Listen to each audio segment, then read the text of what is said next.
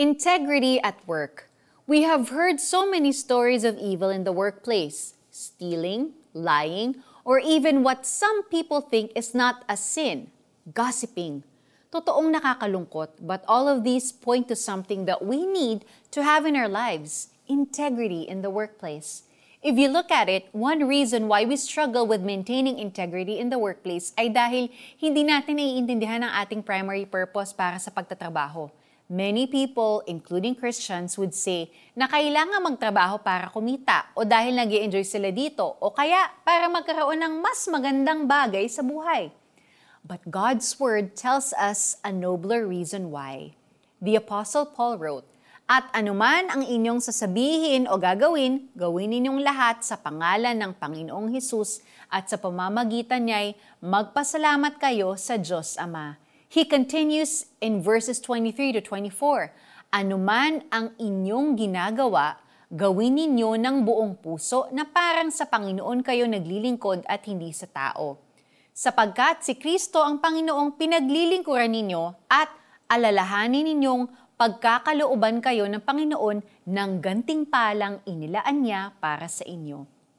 In the Bible, we are told na dapat tayong magtrabaho na parang tumatanggap tayo ng orders mula kay Jesus kaysa sa earthly boss natin.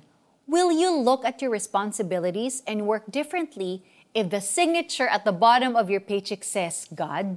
Upang maiwasan ng kompromiso sa ating workplace, kailangan din nating isipin na ito ay sa Diyos, hindi sa ating mga employer o negosyo. We should honor Him wherever we are. Yes, This includes honoring Him from 9 to 5 at work. Let's pray. Lord Jesus, I want to mirror you at work. I want my thoughts to be acceptable to you. I want to be a trustworthy person, having integrity and living a godly and grace filled life.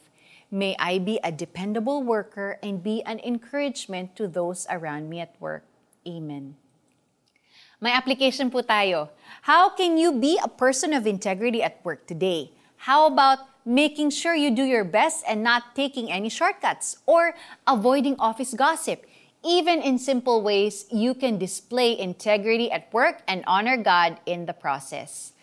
Ang namumuhay ng tapat ay pinaghaharian ng kapayapaan, ngunit ang mga may likong landas ay malalantad balang araw. Proverbs chapter 10 verse 9. Ako po si Sonja Kalit. God bless you. Have a great day. Bye!